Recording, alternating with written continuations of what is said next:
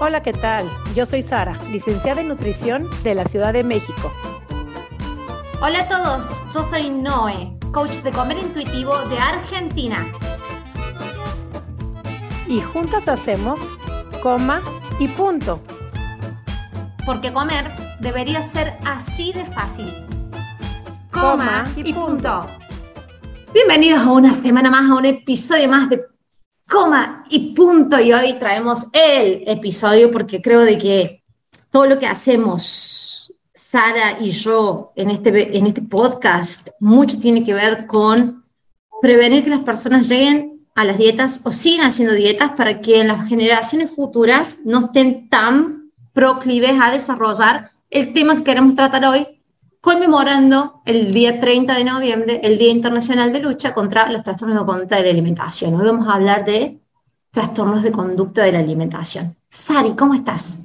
Hola, Noé, ¿cómo estás? Muy feliz porque es un tema que viene perfectamente adecuado a esta semana, pero no es un episodio más, es el episodio porque hoy tenemos entrevistada a mi querida Noé, ¿Quién transitó un trastorno de la conducta alimentaria fuerte? Yo creo que todos, todos que estamos sumergidos en la cultura de dietas, de alguna u otra manera, hemos transitado lo que es algún trastorno de la conducta alimentaria. Lo que pasa es que están como sesgados eh, entre o anorexia o bulimia y si no está determinado, entonces no tiene, o si no eres muy flaquita, entonces no tiene. Y entonces ahí se va perdiendo un poquito de lo que es un trastorno de la conducta alimentaria, pero un trastorno de la conducta es desde querer hacer mucho ejercicio, es desde querer tenerle miedo a la comida. Hay infinidad de formas de enfrentarse a lo que se le llama un trastorno y es ahorita lo que queremos desarrollar porque nosotros de alguna manera en este nichito de come y punto vamos a hacer nuestra lucha, nuestra lucha con que alguien, alguien le llegue este episodio,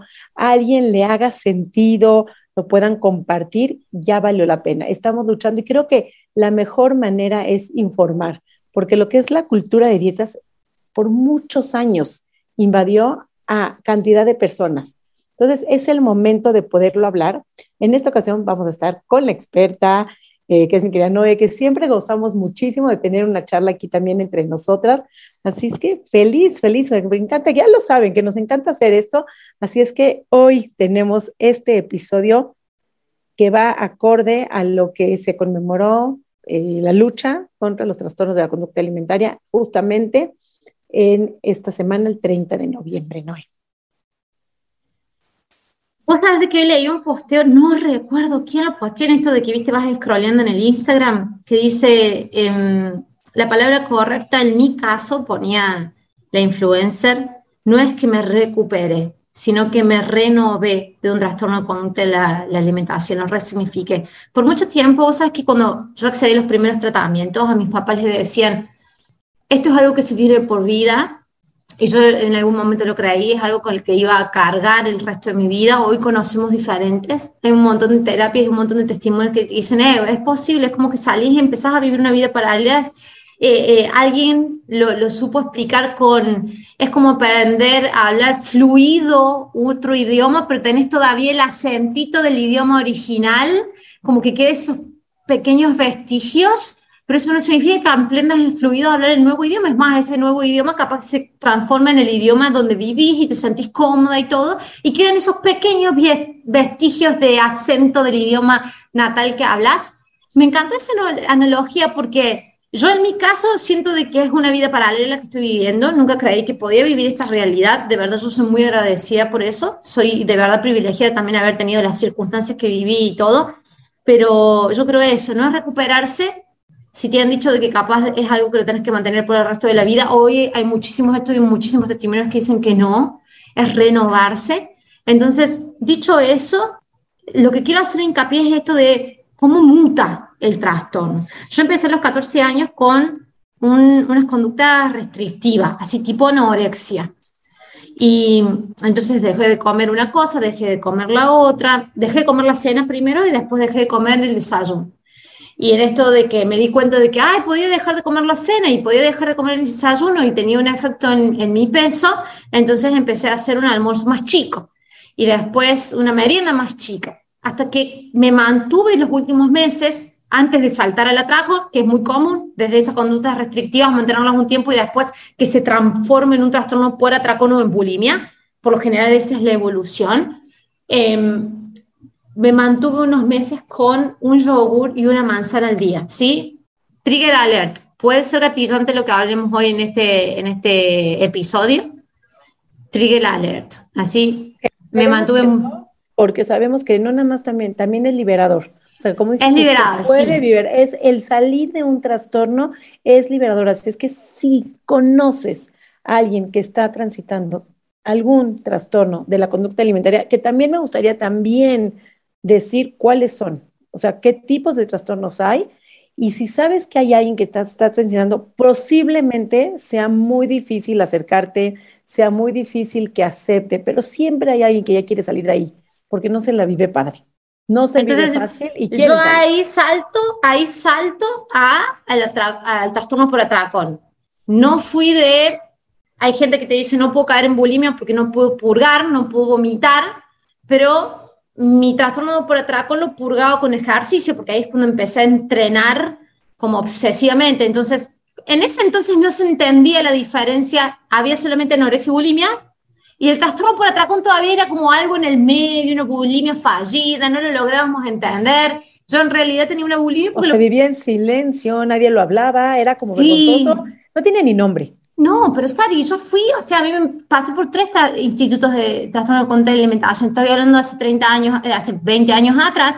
Entonces, mm, o era bulimia o era anorexia, y si tenías algo en el medio no, no había nombre, ¿no? Hoy hay un montón. Si pasabas horas en el gimnasio, sí. No, y si pasabas horas en el gimnasio, pues era fit, o era sano, o era saludable. No era una vigorexia, que también es un trastorno de una conducta. Y no, no existía lo que hoy se conoce como ortorexia. Tampoco. Entonces era, ah, pero y por ahí puede mutar, que es lo que quiero explicar, cómo mutó el, el trastorno, pero antes que eso proceda, para que la gente le quede claro, si tenés por ahí la clasificación de los trastornos de conducta de alimentación, si los puedes mencionar. Claro que sí, no, vamos a, primero vamos a platicar. Los que conocemos son, digamos, anorexia o bulimia. ¿Qué, ¿Qué significan? Pues anorexia es anorexia, es falta de apetito, que no come nada, falta de comer y se ve que no come nada. ¿Cuáles son las mutaciones o el peligro de no darnos cuenta? Creemos unas, o un mito que solamente las personas que están en un peso sumamente delgadito son las que padecen anorexia. Déjenme decirles que puede haber anorexia en todas las tallas. Hay muchísimas personas de talla grande padeciendo anorexia, como dijiste tú, con una manzana y un yogurt al día, y no están tan flaquitas como para que se les ingrese a una clínica. Al contrario, bajan tantos kilos y se les felicita. Pero lo que están padeciendo es una desnutrición, igualmente pierden su regla, igualmente tienen frío, están de mal humor, la pasan fatal, están aisladas, los mismos síntomas que una persona delgada, pero también puede haber anorexia en cualquier talla, personas de talla grande, cuerpo grande, chico, de todo. Entonces, la anorexia es esa. Hay una frase que dice, si, sos, eh, si tenés anorexia cuando ya sos flaca, te llevan al hospital, pero cuando empezás a tener anorexia con un cuerpo gordo, sos un caso de éxito. Totalmente. Una persona del, o sea, es una persona que logró. Que logró. Es igual de riesgoso en cualquiera de los, en cualquier talla, la anorexia. Anorexia, falta de apetito, que no están comiendo lo suficiente para su talla, para lo que necesita cada persona. Entonces, estar comiendo por debajo de las calorías normales, donde ya se pierde el crecimiento del pelo, el crecimiento de uñas, eh, la menstruación, está el buen humor, donde estás aislada de mal humor, no puedes pensar, tienes olvido, no rindes con tu día, ya estás teniendo una mala relación con tu cuerpo, con la comida, estás padeciendo un trastorno. Siguiente es la más conocida, que es la bulimia. Se reconoce a veces porque vomitan o se purgan. Y no quiero ni siquiera dar ideas aquí, porque como dices tú, Triga la ley, te puedo estar dando ideas de cómo bajar de peso, pero créanme que transitar un trastorno de la conducta alimentaria es uno de los peores estados. Ahora, después de la anorexia y la bulimia, puede ser bulimia purgativa, bulimia no purgativa, que también se puede dar en todas las tallas existe algo que se llama la potomanía. No sé si tú te acuerdas, pero aquí en México había un eh, comercial de televisión que era de Bonafont, que tenía un vaso de agua con grasa, le echaban agua, agua, agua y la grasa iba desbordando. Entonces se tenía la creencia que a mayor agua tomaran, mayor grasa se quemaba. Entonces, la apotomanía es el exceso de estar tomando agua y hemos visto chicas que están de 4 litros, 5, 6, 7, 8 litros de agua al día, lo cual eso es sumamente peligroso porque hasta el agua que creeríamos que es un alimento, un nutrimento sumamente sano en el cuerpo, en exceso, todos los alimentos en exceso, todo lo que hagamos en el exceso es malo. La apotomanía es tomar muchísima agua en exceso y ese exceso de agua, el riesgo es que arrastra minerales del cuerpo. Entonces se van todos tus minerales junto con el agua. Entonces ahí tenemos un riesgo. Siguiente trastorno de la conducta alimentaria es la, no sé con quién empezar, pero voy a empezar con la vigorexia. ¿Ok? La vigorexia son las personas que pasan también demasiadas horas en el gimnasio que ahí se puede confundir como un orden, que creo que también padeciste por ahí una fuerte vigorexia que te la pasabas horas entrenando. Sí, yo creo que era más ortorexia que vigorexia. La vigorexia se, se entiende más por esto de que se da más en los hombres, a diferencia de todos los otros trastornos, que ahora sí hay una población mucho más creciente masculina, pero es como jurisprudencia de la mujer, pero la vigorexia es, este, este es más un trastorno dismórfico, y, esto de que se ven constantemente como que se deberían ser más grandotes, me veo chiquito, debería crecer el cuerpo, crecer, el músculo, los hombres. Eso, y se, y se manifiesta la forma en que comen también, llegando a comer grandísimas cantidades de comida para poder agrandar sus cuerpos. Y, esto es más un trastorno, es un trastorno de Sí, sí, sí, se ven chiquitos, no se ven lo suficientemente marcados, musculosos, y eso se da mucho en nombre. Eso de quererse ver musculoso está súper bien aceptado por la sociedad, por la cultura de dietas, el estar marcado, los cuadritos. Entonces, los chavos empiezan por ahí de los 13, 14, 15 años, empiezan como que a meterse en los gimnasios, pasan horas en el gimnasio, quieren crecer sus músculos y el riesgo es que están tomando demasiada proteína, que comiéndola también tomándola, bebiéndola, cantidad de suplementos, N cantidad de suplementos, con tal de estar marcando músculos y hemos visto cuántos músculos de tanto que los hacen grandes los pueden hasta romper. Ahí va el riesgo, lo que es la vigorexia. Entonces, yo creo que un ejercicio gentil va por ahí, pero aquí pierde todo lo que es gentil, ya ni siquiera sienten el cansancio. Si tienen que dar 15 vueltas a la rutina, pues la dan con tal de terminar y se desconectan completamente del cuerpo. Y vamos a entrar en la ortorexia, que ahí sí también me quiero detener, que eso últimamente la ortorexia ha sido como lo más nuevo, lo más aplaudido. No está dentro del DSM-5, no está catalogado dentro de los trastornos eh, psicológicos, eh, pero es algo considerado ya, que creo de que eh, es lo más como avalado socialmente y también por los médicos, y es por eso que pasa desapercibido y subdiagnosticado porque yo pasé por un periodo ortoréxico, ¿no? Eh, lo mutas al trastorno. Entonces ya no es que buscas comer menos, ahora tenés habilitado comer, pero cambias, todo tiene que ser healthy, todo saludable. O sea, te empezás a tener un tremendo miedo a salirte de lo que es saludable. Entonces empezás todo lo que sea procesado, ya no importa la cantidad de comida. Esa es la diferencia con la bulimia y la anorexia, que se, que se rige más por la cantidad de comida y por la la, necesidad extrema de bajar de peso, la necesidad extrema de bajar de peso. La ortodoxia es más, no me importa si peso más, pero sí el índice, el, índice graso, el porcentaje graso del cuerpo. No importa si peso muchísimo, pero el porcentaje graso lo tengo que bajar. Y, tengo que cuidar y, todo tiene... No, el porcentaje graso de la composición corporal estoy hablando, ¿no? Entonces ah, no es bajar de peso, es estar marcado y atlético. Me, me, explico, muta, es lo mismo, porque seguís jugando con las variables de forma de cuerpo, manipular el cuerpo, manipular el cuerpo, manipular la comida, pero muta los nombres y muta la forma. Entonces es muy engañoso, cuidado con eso, porque hay un montón de influencers allá afuera que yo las veo y cuando uno ha pasado, la oles. De solamente mirar la forma que viste, es como que el, diagnóstico lo tenés en el ojo, porque vos pasaste por ahí, sabes todas las formas sabes con lo que sale de tu cabeza, sabes todas las formas que no le ha contado a la gente y que lo viviste de ahí, lo viviste en esas zapatillas. Entonces, cuando lo ves en influencer, me dice, no, ¿qué te parece eso? Y yo digo, oh, mm". y me tengo que quedar casado porque en realidad, y esas mismas dice la influencer, yo tuve anorexia, tuve bulimia, pero ahora me recuperé y ahora llevo una vida fit. Y es, un, es una mutación del trastorno, ¿sí? Lo que único que hace es perpetuarlo si todavía está muy, si todavía está muy el centro de tu vida, las variables de control del cuerpo y control de la comida, sigue siendo otra mutación del trastorno. ¿Me explico? No más que pasa desapercibido, porque es lo avalado ahora socialmente y hasta médicamente, ¿no? Es un estilo de vida saludable, entonces ya no es una dieta, es un estilo de vida. Yo pasé por un trastorno de, que no lo he mencionado, que espero que lo vas a mencionar, que es el más común de todos, pero es el, más, el menos diagnosticado, que es el trastorno por atracón. Yo viví, conviví 16 años con atracones, que es por eso que ahora me dedico a los atracones específicamente, hago podcast, hago videos, hago todo de atracones, ¿por qué?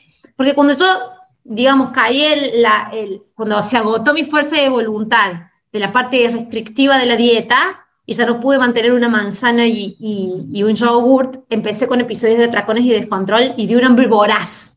Entonces ahí empecé con los periodos de subida de peso, me metí en otra dieta, bajaba y volví a subir de peso, entonces tenía todos esos periodos.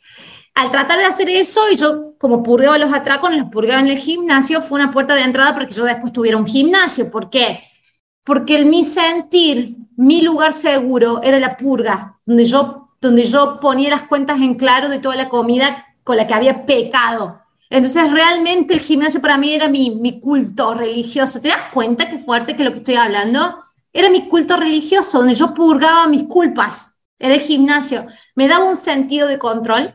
Entonces, de alguna u otra forma, terminé estudiando todas las carreras relacionadas al movimiento, al entrenamiento y todo, porque esa era mi purga. Era mi sentido de seguridad. Pero ve qué interesante, no, no, ve qué interesante cómo va todo de la culpa. Entonces, quiero no regresarme tantititito para podernos ver hacia el atracón, que ese se lo quiero dejar también al final, para poderlo relacionar, pero vean en la parte ortoréxica, o la, cuando hay ortorexia, cómo es esa necesidad y la culpa por comer algo que está procesado, industrializado, si no es natural, si no es healthy, si no es, y, y todo lo mismo de ir. No tanto así, porque fíjate, yo, no, yo, o sea, era un gran pecado comerme una porción de torta y las cosas con dulces y azúcar procesadas. Pero si me tenía que comer cinco barritas de chocolate para pasarme el hambre, me las comía. Y son ultrísimas procesadas. ¿Te diste cuenta de la incoherencia? Sí, pero claro, era de cacao, sin azúcar. No, tenía 100% proteína y no tenía, y no tenía carbohidratos. y no tenía carbohidratos. no tenía carbohidratos. Entonces me daba cierto sentido de seguridad, pero ultra procesado. Lo que hace eso con tus riñones ni te querés imaginar. Pero mira cómo va jugando, pero si es el cacao nips, o si es el, el pan que de masa madre, o si y no tengo nada en contra de que quieran comer amaranto, eh, miel de la, del, del, de la abeja procesada y directa, o miel de, directamente del panal, no tengo ningún tema, pero nada más desde dónde lo estamos tomando, si es desde la culpa, si es desde el miedo. O sea, claro que todos podemos comer amaranto y cacao nips y proteínas y chías y, linazas y lo que cada quien quiere y es rico. De hecho, es muy rico y muy bueno incluirlo en la dieta variedad, pero cuando hay equilibrio, no cuando hay culpa, no cuando hay restricción, cuando ya viene desde la culpa, desde la fobia, desde el miedo, la restricción, entonces nada más revisar cómo nos estamos relacionando con qué tipos de alimentos. ¿No? Porque si es, el cómo un batido de proteína, claro, Un batido de proteína también ultra procesado. No voy a decir que comen nada más frutas y verduras porque ahí está otra categoría. A veces, sabes que no, también me he encontrado con muchísimos pacientes que se van al veganismo, al vegetarianismo, pero totalmente, ojo de ahí, si es por razones de que aman a los animales y cuidan, no tengo ningún tema, cada quien decide. Pero los estudios dicen otra cosa, Sari. Totalmente. Que mucho porcentaje es más. Lo tengo acá, ya se lo voy a presentar. Después cuando empiece a hablar la sala y me pongo a buscar el estudio. Los estudios dicen esto, de que mucha población de, que tiene conductas veganas tienen antecedentes de trastornos contra la alimentación. o búsqueda de pérdida de peso. No es casualidad. Totalmente. Entonces, ¿cómo te estás restringiendo? ¿Por qué estás queriendo quitar la proteína estamos siguiendo, de tu Estamos queriendo siguiendo buscar un lugar seguro, como el gimnasio y la purga para mí era el ejercicio y ese era mi lugar seguro. Pero se esconde, mira cómo se esconde, detrás de, de ser buenas personas, buenos humanos, que cuidamos al reino animal. Entonces, ojo desde qué punto, qué es lo que te motiva, hacia dónde llegas y cómo estás teniendo tus deficiencias, por, para empezar, de vitamina B12 para seguir de proteína. Y entonces, ojo, también cuando hay, si vas quitando, mira, fíjate que también existía un trastorno que se llamaba pica Cuando tú, cuando piques que van comiendo como de la pared, el, el gis, ¿por qué? Porque tienes una deficiencia fuerte de calcio. Entonces a veces comen lo que no es comer. Hay otro que no, no quiero que se me vaya por ahí, también es la druncorexia. ¿Qué pasa con las chavas hoy en día?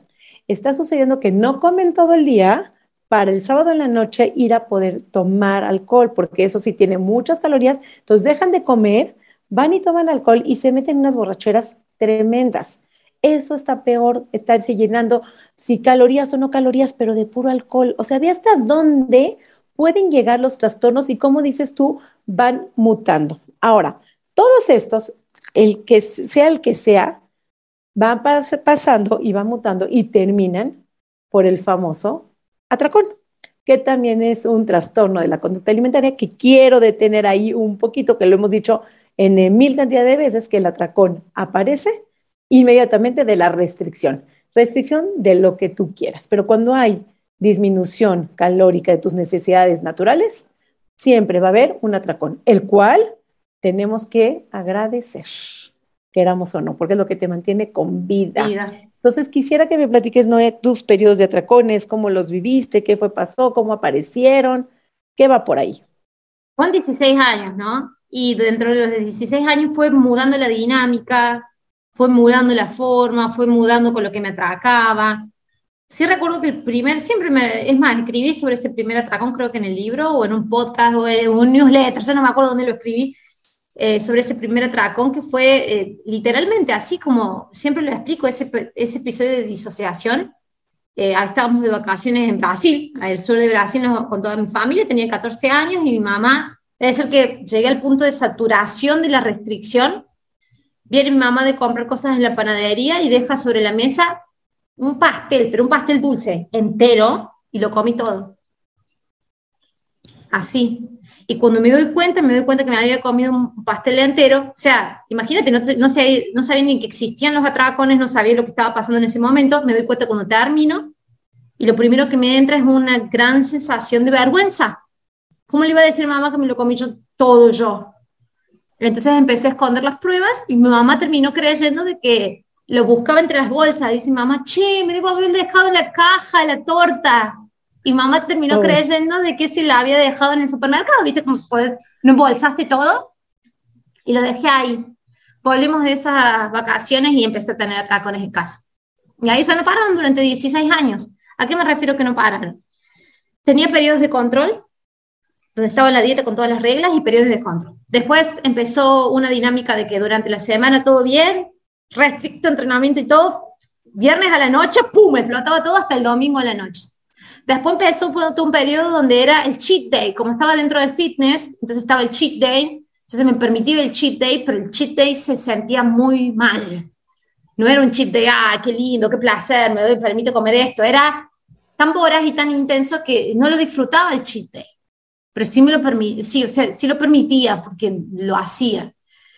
Eh, y imagínate, me metí a competir en fitness, me metí en un montón de tendencias dentro del gimnasio y el periodo más, más, más, más, más intenso de atracones que tengo, que fueron tres meses seguidos, literalmente, nunca había tenido tantos atracones seguidos todos los días de la semana, como que mi fuerza de voluntad se eh, esfumó totalmente. Fue después de hacer nueve meses entre una low carb y keto. Y eran alteraciones. Estaba con entrenador, ¿no? Estaba con un entrenador que me estaba preparando para una competencia de fitness y era low carb, keto, low carb, keto, low carb, keto. Nunca Sari había tenido tantos atracones seguidos. Fue tremendo. ¿Qué es lo que pasa?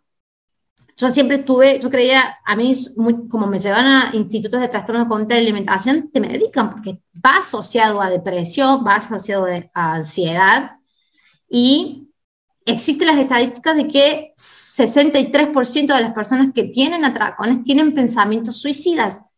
Y, ahí es donde yo me di cuenta cuando leyendo estas estadísticas de que por qué yo quería morirme. Literalmente, si te querés morir es porque el atracón no es lindo, te lo puedo asegurar. Y cuando las personas te lo explican y muchos usan esta referencia, yo creía que se me había ocurrido a mí, después ocurro, escucho a otras escuchando la misma eh, usando la misma referencia y digo, no puede ser que lo sientan tan igual que literalmente sienten como que es un demonio que se apodera de vos. Es más, hasta mi papá una vez consideraron ver si me llevaban a un espiritista para ver si creían de que era pero no puede ser esto que está haciendo. O sea, imagínate, las recomendaciones en una clínica de trastorno de conducta de alimentación cuando sos chica es poner un candado a la heladera, poner en candado las alacenas, para que la nube no arrasara con todo. Esa es una de las estrategias, ¿no? Esto de que si pierde control con esa comida, córtale todo acceso a esa comida como si funcionara eso, ¿no? Entonces, cuando vos ves de que la chica rompe el candado, abre la alacena lo mismo y come, hay algo muy fuerte ahí que no es normal y no es de este mundo.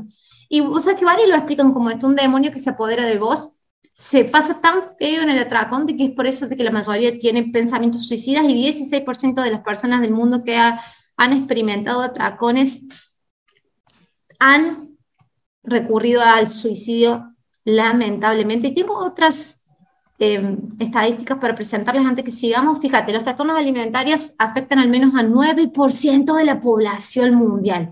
Es más, hay una estadística que no te voy a citar el autor, que dice, no, no recuerdo ahora, existen 265 veces más posibilidades de que tu hijo tenga un trastorno conducta de alimentación a que tenga diabetes. diabetes tipo 2, ¿no? A que estamos obsesionados con Son 265 veces más de posibilidades. es muchísimo. Que tu hijo tenga un trastorno de la alimentación si estás enloquecido con la comida infantil y con el control de la obesidad infantil. Los, refrescos, sí, que tenga diabetes tipo 2 porque es un 9% de la población. Es mucho 9% de la población. O sea, una de 10 personas que han dado vuelta tiene un trastorno de conducta de alimentación. Lo que pasa es que todo pasa subdiagnosticado. Fíjate, menos del 6% de las personas con trastornos alimentarios recibe un diagnóstico médico de bajo peso. Muchas veces el subdiagnóstico es por eso, porque no tiene un cuerpo de trastorno, de trastorno no tiene un peso de trastorno. Yo tampoco he tenido un peso de trastorno. Es más, tuve 10.500 pesos en el trastorno. ¿Entendés? si hubiera sido, sí, y todo el abanico de pesos los tuve. Entonces, y fíjate, el 10% de las personas con trastornos alimentarios pierden la vida. Es más, anorexia es uno de, es la enfermedad mental con más mortalidad del mundo. Es loquísimo, oh. ¿no? O sea, ¿sabes qué es lo loco? Te llevan más a la muerte que, el, que esto de pero sabes que no se hablan de tantas estadísticas, digo, se tienen las estadísticas, pero se tienen calladitas. Nunca lo vas a ver en un periódico de primera plana donde diga la lucha la epidemia de trastorno de, trastorno. O sea, el día hoy que estamos conmemorando y estamos grabando 30 de noviembre, y digo, va a salir este episodio el, domingo, pero hoy que estamos grabando este episodio, ni en ninguna plana de ningún periódico salió lucha contra los trastornos, pero el día de la lucha contra la obesidad, ahí sí está en todas las planas, en todos los periódicos, y esa lucha contra la obesidad es lo que va provocando los trastornos. Entonces, ojo con la mercadotecnia, ojo con la cultura de dietas, con la industria farmacéutica, ¿qué nos están vendiendo? A nadie nos vende que tenemos 260 y tantas veces más probabilidades de caer en un trastorno que padecer una diabetes, pero ahí sí te dicen, cuando hay una obesidad, tienes tantos por cientos de padecer obesidad, hipertensión, hipercolesterolemia, y graso y todos los miedos, pero nadie habla de los índices de suicidio, la cantidad de niñas que mueren, que pierden la regla, que no pueden embarazar, que están depresivas, que no pueden ejercer, que no pueden ser productivas. Todo eso produce un trastorno de la conducta alimentaria, sensación de insuficiencia, que no, se no pueden. Y entonces aparte todo está, como dices tú en el atracón, en tu falta de fuerza de voluntad tan simple como no comer. Por eso de que, fíjate, el trastorno por atracón es el más prevalente, es el más común, es mayor que la anorexia y la bulimia combinadas en el mundo, pero es el más subdiagnosticado. ¿Por qué? Porque las personas no llegan a consulta porque creen que es una falta de su fuerza de voluntad. Entonces, ¿qué es lo que pasa? Es el trastorno más prevalente y como más permanece en el tiempo, porque está subdiagnosticado, empieza a cargar esto, otros trastornos, como ansiedad, trastorno por ansiedad, pensamientos suicidas. Eh, depresión. Depresión. ¿Por qué? Porque al mantenerse tanto en el tiempo, pero se sabido que va a tener esas repercusiones emocionales en tu salud mental. O sea, de por sí el trastorno de la salud mental va a tener eh, repercusiones en otras áreas de tu calidad de vida. Pero es porque se permanece mucho en el tiempo. Imagínate yo, 16 años, no me pueden sacar. Porque seguimos atizando lo que originaba el atracón. Tan simple como ¿A qué me refiero? La solución es, la solución es comer. Sí, era eso. Pero fíjate, cuando ibas a, las clínicas, cuando te daban, hacías las meriendas comunitarias, que tenías que ir todos los días, estabas de medio internado, internado completo, tenías que ir a las meriendas grupales, yo las odiaba esas meriendas. Eh, el, papelito era como un papelito de nutricionista, pasabas por la Nutri y te decían, si vas a comer un pan dulce, tipo croissant francés, si tiene crema, solo uno. Si no tiene crema, podés dos. ¿Qué es lo que te en tu cabeza? La crema es muy calórica, entonces estás diciendo que es uno nomás. Seguías en restricción. No terminabas de quebrar la estructura de miedo a la comida mutaba, aún dentro del instituto mutaba.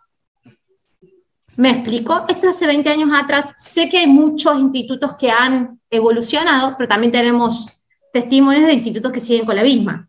De que si vos sos de alto peso, pero tenés una anorexia, a vos te toca un postre o no te toca postre, mientras que la otra en la merienda comunitaria o en el, el almuerzo comunitario del instituto le tocó postre. ¿Por qué a ella no? Porque es de más alto peso. Entonces, hay clínicas que continúan con el, con el mismo método peso centrista y restrictivo, y es lo que hace que se mantenga el atracón. Nunca terminas de desintegrar ni de desestructurar el miedo a la comida, el miedo a tu cuerpo, el miedo a engordar, que es eso es lo más, lo que más mantiene los atracones, es la misma gordofobia. lo que más mantiene el trastorno de conducta de alimentación es la gordofobia, que es el miedo a engordar. Entonces, ah, qué triste, qué duro. Es que 16 años lo No, no, no. Y espera, nada más también quiero hacer una aclaración. Si tú estás en una posición donde me dices, no, yo no, no, no, no me como la sopa fría y no me como el pastel y después lo salado y después lo dulce, pero estás eh, o te metes a la despensa a comer galletitas o escondes los empaques, aunque no sea todo el refrigerador, pero estás comiendo sin elección propia, como, como una fuerza que te está llevando de más. Con mucha ansiedad, como involucrada. O comes y sientes culpa también, ¿no? Ah, también ahí como que sientes culpa por comer.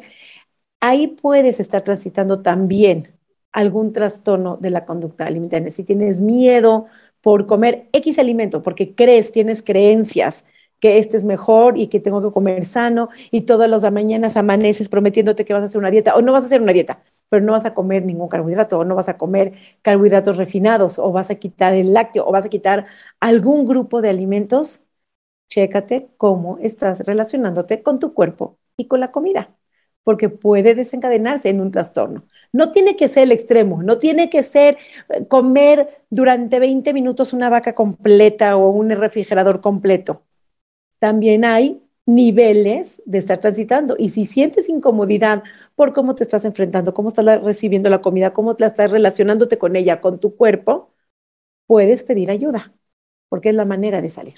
Lo, lo explica muy bien Laura Thomas, que es la autora del libro Just Eat It, Cómelo, básicamente es el doctor en, nutrición y, ella tuvo trastorno la alimentación y cuenta, yo me metí en nutrición capaz que creyendo que si estudiaba, estudiaba más, estudiaba más de comida, comida, comida, iba a resolver la relación con la comida, pero termino, digamos, después conociendo el comer intuitivo, y esto explica, explica ella, lo expone muy bien, no ella es la, la autora de la teoría, pero ella lo expone muy bien, es una de las que más me gusta cómo lo expone, y es esto. Los extremos son el comer totalmente intuitivo, sin eh, con emocionalidades más bien agradables relacionadas a la comida, y en una sensación de autorregulación corporal con confianza corporal. Y el otro extremo es un trastorno contra la alimentación. ¿sí? Esos son los extremos. El mayor, la mayor cantidad de la persona se mueve en este medio, ¿no?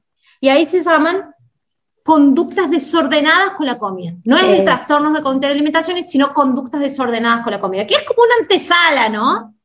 Y una de las mayores cosas que tienen en común las conductas desordenadas con la comida es esta sensación de culpa sensación de culpa. Y vos le preguntás a cualquier mujer y todas la viven. Entonces, de alguna u otra manera, todos tenemos algún tipo de relación dañina con la comida. Hemos tenido, ¿por qué? Porque hemos estado sumergidas en la cultura de dieta. El nivel de desorden, eso es para evaluar, pero ya solamente el llevar estas emocionalidades negativas, sensación de culpa, como una fijación y una relación como insatisfactoria con tu imagen corporal, y episodios en los que sentís que como que descontrol, no es un atracón, pero sí, tenés la última cena el domingo, la despedida de la comida, o tenés episodios donde sentís de que es mucho más emocionalidad negativa la que manejas con la comida, ya es indicio de un, de un comportamiento desordenado con la comida y necesitas, es importante que lo veas, porque con la comida nos relacionamos todos los días. Y si todos los días tenés que varias veces al día tener este tipo de episodios, tener una, una calidad de vida que va a estar desmejorada y vas a andar irritable, con ansiedad, con depresión, y muchas veces no tiene que ver porque te mediquen para la depresión, ni para la irritabilidad, ni para, sino que es por generado por esta relación que estás teniendo constantemente con la comida. Total, total. Y a veces también quiero comentar algún eh, un comportamiento, esconderse para comer. Muchísimas personas también sienten pena, vergüenza y sobre todo esto recae en las personas de cuerpo grande, de cuerpo gordo, sienten que, no merecen comer porque tienen ese cuerpo. Entonces, no importa en la talla que estés, en el peso que estés, sino la conducta. ¿Cuántas veces no te ha pasado que esperas a que toda la casa se quede dormida y por ahí de las 2, 3 de la mañana te bajas a comer todo lo que no puedes, lo que no es permitido, si es a cucharadas o de chocolate o de pan blanco o de todas esas cosas que no te permites, parecería que te escondes y que si nadie te ve, entonces está permitido. O comértelo así de, uh, hace rápido cuando la gente se voltea. Quiero nada más recordarte que mereces comer y tienes todo el derecho a comer lo que se te antoja enfrente de que quien se te antoje. Hay gran número de mujeres que padecen vergüenza por comer en público. Y sobre todo todos esos alimentos que creemos que no son ultra sanos. Entonces, enfrente de gente están comiendo las manzanitas, las peras, eh, las zanahorias, la jícama, y entonces en lo oscurito, la noche, dentro de la, de la cena, escondidas, empiezan a comer todo eso que no se permiten. También es una conducta desordenada. Sí, conducta desordenada. Vamos a pensar en la cantidad de veces que ha desaparecido comida cuando yo vivía con mis papás y eras más chicas, como yo creyendo de que, ay, no se van a dar cuenta, no se van a dar cuenta, y desaparecía, y todo el mundo sabía que era yo, ¿no? Pero fíjate el nivel de, de ingeniería, o sea, cómo te auto engaña el trastorno. Te las ingenias, no, no, pero es la necesidad de sobrevivencia que te hace pero es un engaño, como que si lo escondo, si lo, lo, pongo todo bonito, si después voy a comprar comida para, para restoquear lo que, lo que robé o lo que comí, que quiero que nadie se entere, pero todos se dan cuenta. Pregúntale a todas, todas lo han hecho, a mucha gente lo han hecho. Y tu pareja o tu familia con los que vivís saben y se dan cuenta, desaparece comida. Es tremendo. O encuentran los empaques. No, y es que aparte las habilidades de esconder los empaques en la basura del vecino, adentro de no sé dónde, o sea, también por ahí. En la basura del vecino, ¿sabes lo que pasó? Un perro agarró la basura, ¿viste los perros que abren la bolsa de basura y desparraban todo? Estaban todas las cosas que yo había tirado. El perro lo puso abajo de tu puerta para que todo el, universo conspirara en tu contra, ¿no? No, no. pasamos. De robarle comida cuando me quedaba a dormir en la casa de una amiga, le robaba comida de la heladera, porque era comida que yo no me permitía. Sí, listo. De hecho, lo, escribí en el libro y pedí perdón a todas las personas. Hasta el punto, muchas personas me dicen, lo que yo he hecho con comida es tan vergonzoso que ni se puede contar. Yo digo, bueno, yo lo voy a comentar por vos porque te das cuenta de que llegas a ese punto y es normal cuando está debajo el instinto de sobrevivencia que te lleva a atracarte, sacar comida del basurero, del basurero de un negocio yo vivía en un piso, en, el primer piso de un edificio y en la planta baja había una heladería. Entonces, era fábrica de helado, ahí fabricaban el helado. Después tiraban los tachos grandes, suponete de dulce de leche o de, la mezcla que hacían con frutillas, todos los tachos grandes. Yo me robaba los tachos para comer lo que sobraba. Así de feo es lo que hablo. Pero ese nivel, cuando vos vivís eso, cuando vos vivís eso, pero estás aparentando ser dueño de gimnasio, ser fitness y tener todo controlado, hay algo que no está bien. Va a explotar en algún momento. Bueno, va a explotar en algún momento. No, no, y conmigo, no se puede llegar al extremo que yo llegué, puedes pedir ayuda antes, porque te lo estamos diciendo nosotros. Totalmente. Y siempre hay, la ayuda siempre es importante, parte de pide ayuda no importa el método, el caminito. Da mucha vergüenza. para, da mucha vergüenza. es difícil. No, no, yo sé que es difícil. Es difícil decir, es que no tengo fuerza de voluntad. Que quede clarísimo, no tiene nada que ver con tu fuerza de voluntad, tiene que ver con todas las hormonas y los sistemas cerebrales, emocionales, químicos que maneja tu cuerpo. Y eso es lo que te está haciendo llevar esa conducta. Si te, es que es tan fácil, pero se dice fácil, yo sé que no es fácil, pero si te permites comer, de entrada, lo primero que se va son los atracones. Obviamente, si comes suficiente, pues entonces ya tienes tu regla, ya tienes tu peso regular, ya puedes pensar, ya puedes funcionar. Sé que si estás transitando un, conducto, un trastorno de la conducta alimentaria, una conducta desordenada con tu cuerpo, con la comida, es difícil entrar a comer intuitivamente, volver a reconectar con tu cuerpo te puede llevar tiempo tiempo. Tenemos también varios episodios aquí en Comi Punto que con la Belén que tiene la ortorexia, con Emily que hablamos de la anorexia. hay varios episodios, pero muchas hay camino de salida y tú también puedes sanar. Haz tu lucha, no permitas que esta cultura de las dietas te lleve hay una manera diferente, hay una vida paralela, hay una mejor forma. Hay una vida renovada del otro lado. Me encanta esa comparación de esa analogía de que no es recuperación, es renovación. Hay una vida renovada del otro lado, lo vemos constantemente con Sari, ¿no? Totalmente, siempre hay un camino de salida, una mejor forma de vivir. Así que te invitamos a que tú también luches, a que tú también digas, no quiero seguir viviendo así, que pidas ayuda. Y si de algo te sirvió este episodio y sabes que a alguien le puede servir, por favor, compárteselo, vuélvelo a escuchar, cuántas veces necesites, vuélvelo a escuchar y quítate la pena. No pasa nada, muchas personas están transitando, pero se puede salir, te lo repetimos una vez más, siempre hay ayuda, hay muchísimas profesionales que pueden, que están sumamente capacitadas, seguir contando calorías, seguir preocupándote por el peso, seguir preocupándote por cuántas calorías, por la grasa, por lo saturado, por lo no saturado, por lo light, por lo libre, por lo... Eh, todo lo que quieres decir, no es una forma libre de vivir. Creo que puedes vivir mucho más libre cuando tú estés lista y te lo permitas. Cada quien tiene un proceso, puede ser a veces más largo, a veces más tarde, eso tampoco tiene que ver. Cada uno lleva su tiempo y hay que respetar ese tiempo compasivamente y con amor. Así es que dicho todo esto, mi querida Noé, este, vamos a repetir nuestras redes sociales para las que no nos conozcan, las que estén llegando a este lindo episodio de Come. Soy Sari, Nutrición Sari, en redes sociales, en Instagram, en Facebook, dispuesta siempre a ayudar a quien necesites y si a veces, si no es por acá, siempre hay otro profesional que podemos recomendar. Noé también está dando sesiones increíbles de atracones donde te puede ayudar, porque de alguna manera u otra lo vivimos, o te escondías para comer, o te restringías, o querías quitar el lácteo, el carbohidrato, con tal de, se acabó, la información te llegó, hoy tienes la información, tú decides qué haces con esa información.